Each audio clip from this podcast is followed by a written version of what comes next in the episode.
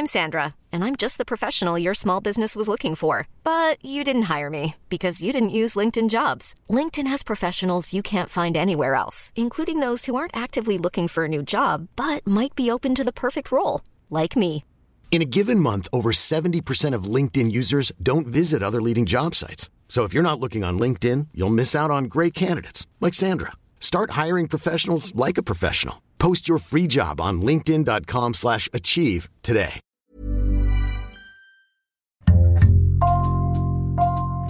Bonjour, c'est Jules Lavie pour Code Source, le podcast d'actualité du Parisien.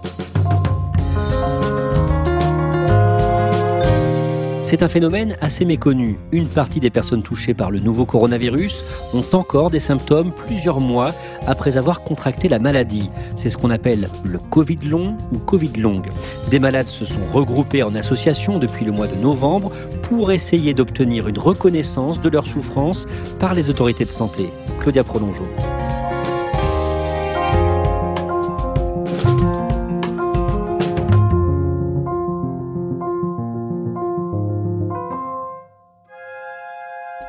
Amélie Perrier a 43 ans.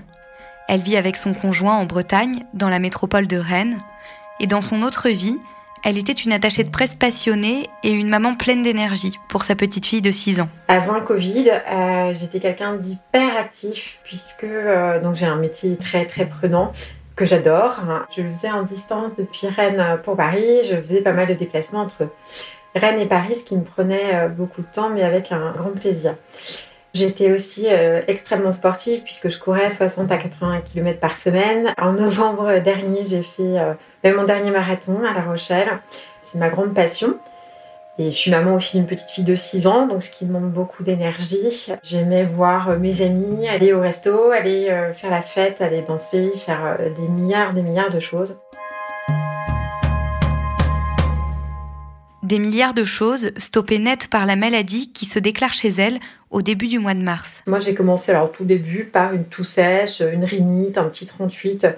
On m'a dit euh, au début j'étais pas du tout dans les critères, j'avais 42 ans, j'étais jeune, sportive, je pouvais pas être euh, touchée par le Covid. On ne testait pas les gens à l'époque et encore moins en Bretagne. Je faisais très attention, mais je n'étais pas du tout concernée par cette maladie. Puis au fur et à mesure, en fait, ma toux s'est accentuée et puis j'ai eu des euh, oppressions thoraciques comme si quelqu'un s'asseyait sur ma poitrine et m'empêchait de respirer, ce qui ne m'est jamais arrivé. Et c'est là qu'on m'a dit mais non mais c'est nerveux, euh, c'est l'atmosphère, euh, c'est le confinement, etc. Euh, je me dit non c'est pas possible, moi j'ai jamais ressenti ça. Et puis je ne pouvais plus manger, j'avais du mal à me lever, j'étais hyper essoufflée. J'ai fini par faire un, malaise en fait. On a appelé le SAMU et effectivement j'avais de la fièvre, j'avais une saturation qui n'était pas extraordinaire, donc on m'a emmené en unité Covid.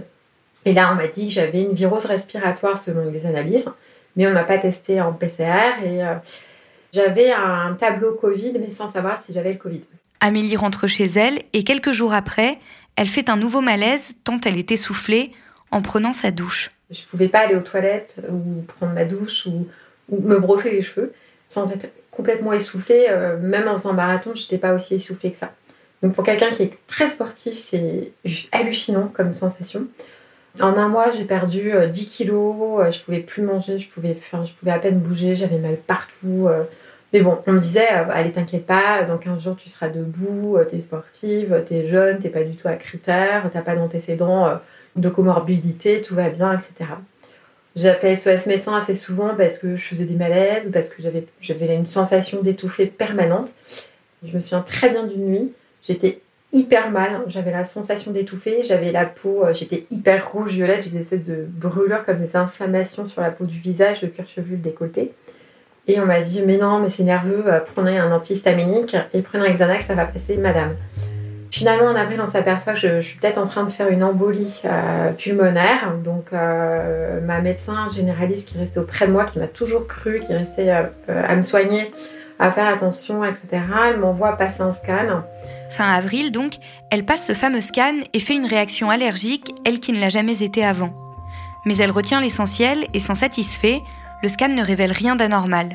Pour autant, les symptômes persistent. J'ai pas du tout l'impression d'avoir euh, le même corps qu'avant. J'ai l'impression d'être en prison dans mon corps. C'est l'enfer. Je suis euh, tout le temps euh, ultra fatiguée. Amélie continue même à ressentir une sensation dite de crash, c'est-à-dire une sorte d'effondrement global et soudain. À partir de ce moment-là, et convaincue que ce qu'elle vit n'est pas normal, Amélie se renseigne sur ce qui se passe dans les autres pays et découvre sur Twitter le hashtag après J20. Grâce à lui, elle rentre en contact avec d'autres personnes souffrant de symptômes similaires. Après J20, parce qu'on avait encore des symptômes et un Covid persistant après 20 jours. Mais normalement, à l'époque, on disait qu'après 20 jours, on devait être sur pied à nos âges et sans problème, sans antécédents. Et de là, j'ai commencé à découvrir que sur Twitter, sur Facebook, un peu partout, en fait, euh, là on est euh, fin avril, début mai, euh, les gens les gens commençaient à témoigner un petit peu dans tous les sens. Je me disais, bah, je ne suis pas toute seule. Il y a plein de gens qui souffrent encore du Covid comme moi depuis deux mois. Entre-temps, j'ai repris le travail à distance. Je travaille depuis chez moi.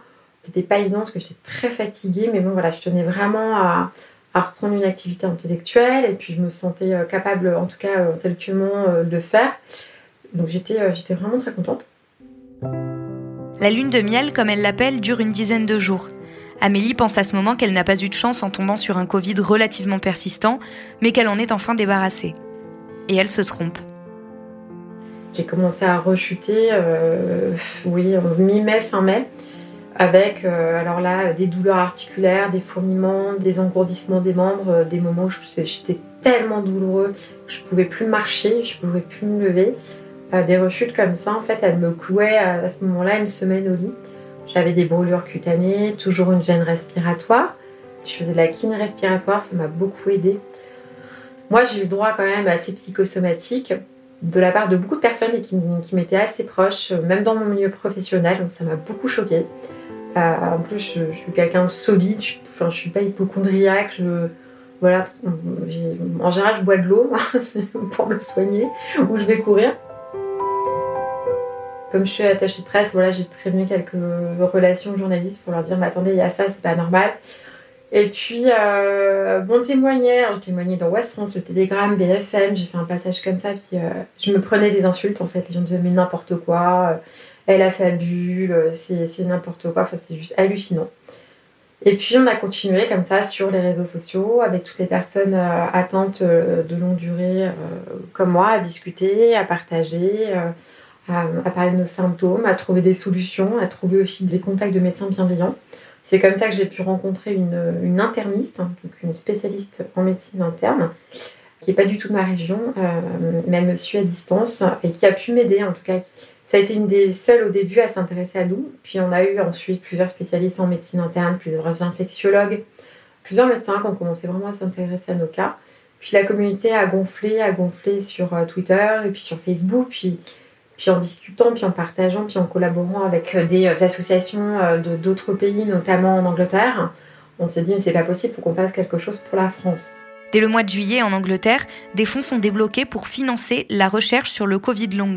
Alors qu'en France, les patients ont même du mal à convaincre beaucoup de médecins qu'ils continuent à souffrir du Covid plusieurs mois après l'avoir attrapé. À partir du moment où l'OMS reconnaît quand même une maladie, on s'est dit bon bah ouf, euh, on va pouvoir avancer en France, euh, faire plein de trucs, etc.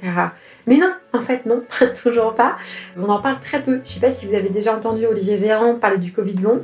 Il l'a abordé une fois en JT de 20h, ça devait être fin août, mais alors vraiment parce qu'il y avait une question de téléspectateurs, en disant oui, peut-être, enfin voilà, il est resté très vague. Au mois d'août, Amélie et quelques autres personnes rencontrées grâce au hashtag Après J20 décident de monter un collectif qui deviendra plus tard une association pour faire reconnaître la maladie, fédérer les malades et les aider.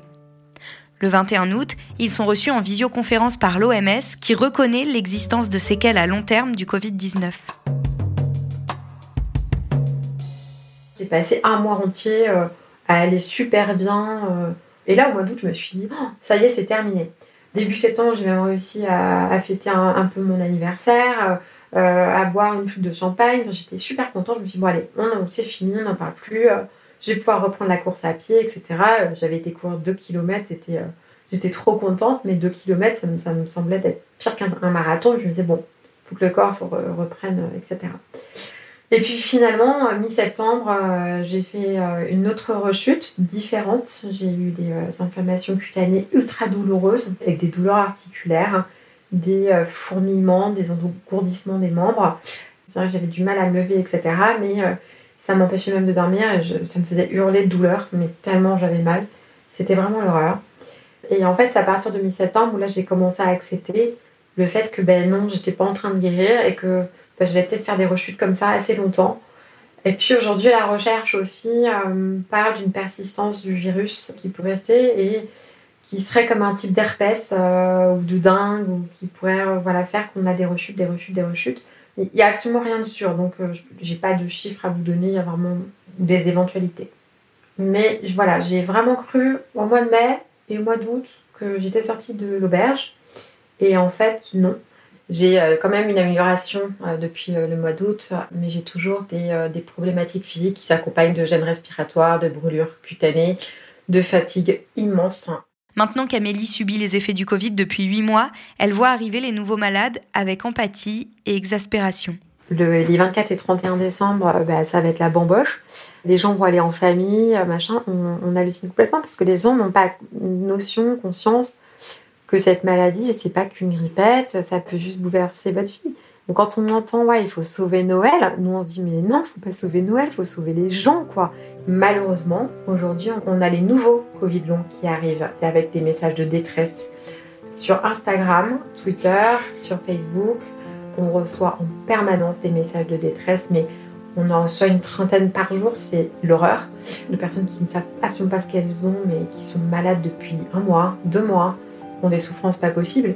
Je me dis, et eh merde, enfin, s'ils doivent subir ce que je subis depuis 8 mois, 9 mois, on a du mal à leur dire, quoi. On a du mal à leur dire. Euh, on se dit, mais euh, à quel moment une organisation va pouvoir prendre en charge cette passion-là? À côté de Paris, l'hôpital Foch prend en charge quelques cas de Covid long.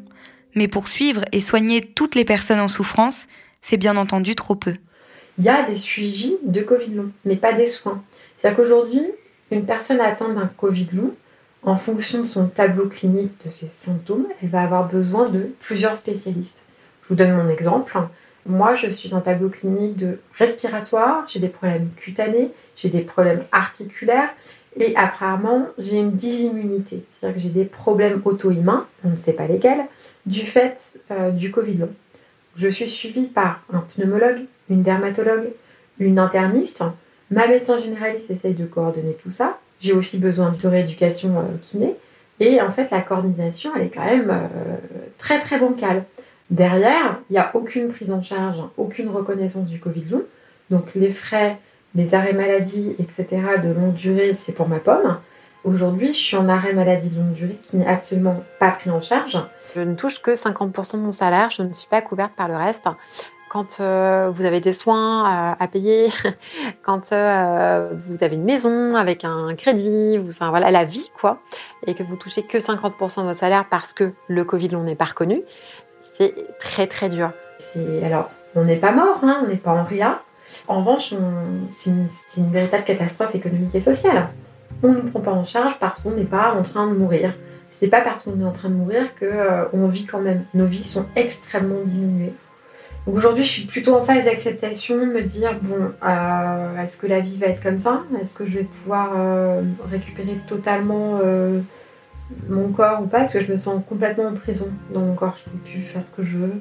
Est-ce que vous imaginez que ça puisse durer toute la vie? Moi, c'est ma plus grande peur. Hein. Pas, une peur, non. C'est pas une peur, c'est c'est la question que je me pose aujourd'hui et, et ça me ça me rend très triste. Claudia, est-ce qu'on sait combien de personnes au total sont concernées? On ne le sait pas exactement, c'est évidemment euh, très compliqué d'avoir des chiffres précis sur ce sujet-là, mais l'association Après J20 dit qu'environ 10 à 15% des personnes qui sont touchées par le Covid euh, vont développer un Covid long. Amélie, est-ce qu'elle peut encore avoir des projets aujourd'hui? Non, pas vraiment. là, moi, quand je l'ai eu au téléphone, elle était plutôt en forme, on l'entend, elle arrive à s'exprimer correctement. on est resté un peu plus d'une heure toutes les deux, elle allait plutôt bien, mais elle ne sait pas du tout comment elle se sentira le jour d'après. Parce qu'en fait, il n'y a rien de régulier dans ses rechutes. Elle ne sait jamais à l'avance si elle aura la force physiquement d'aller faire des courses, de lancer une machine à laver, et donc évidemment d'avoir des projets un petit peu plus ambitieux comme d'aller euh, tout simplement se balader en forêt pendant deux heures. Quel est le but de son association aujourd'hui, après J20 Alors, son association, déjà, ils vont lancer une levée de fonds pour permettre la recherche sur le Covid long. Et surtout, ils espèrent euh, faire euh, assez pression pour qu'il y ait une reconnaissance de la maladie basée sur les symptômes. Puisque toutes les personnes qui ont attrapé le Covid, surtout au début de la première vague, n'ont pas été testées. Ceux qui n'ont pas été testés, dont Amélie fait partie, ne sont donc pas pris en compte dans les suivis. Et c'est dommage parce qu'ils ne participent pas à la recherche alors qu'ils ont des choses à dire.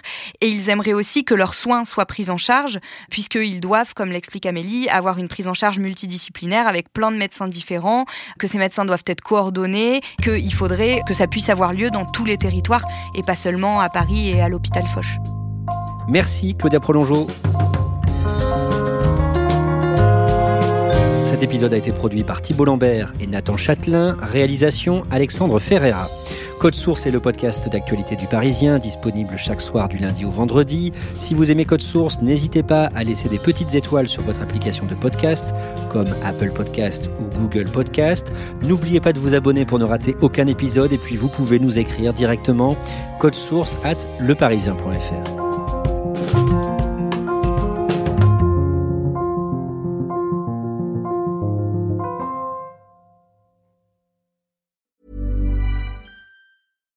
Hi, I'm Daniel, founder of Pretty Litter. Cats and cat owners deserve better than any old fashioned litter. That's why I teamed up with scientists and veterinarians to create Pretty Litter.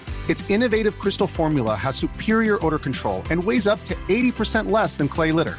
Pretty Litter even monitors health by changing colors to help detect early signs of potential illness. It's the world's smartest kitty litter. Go to prettylitter.com and use code ACAST for 20% off your first order and a free cat toy. Terms and conditions apply. See site for details.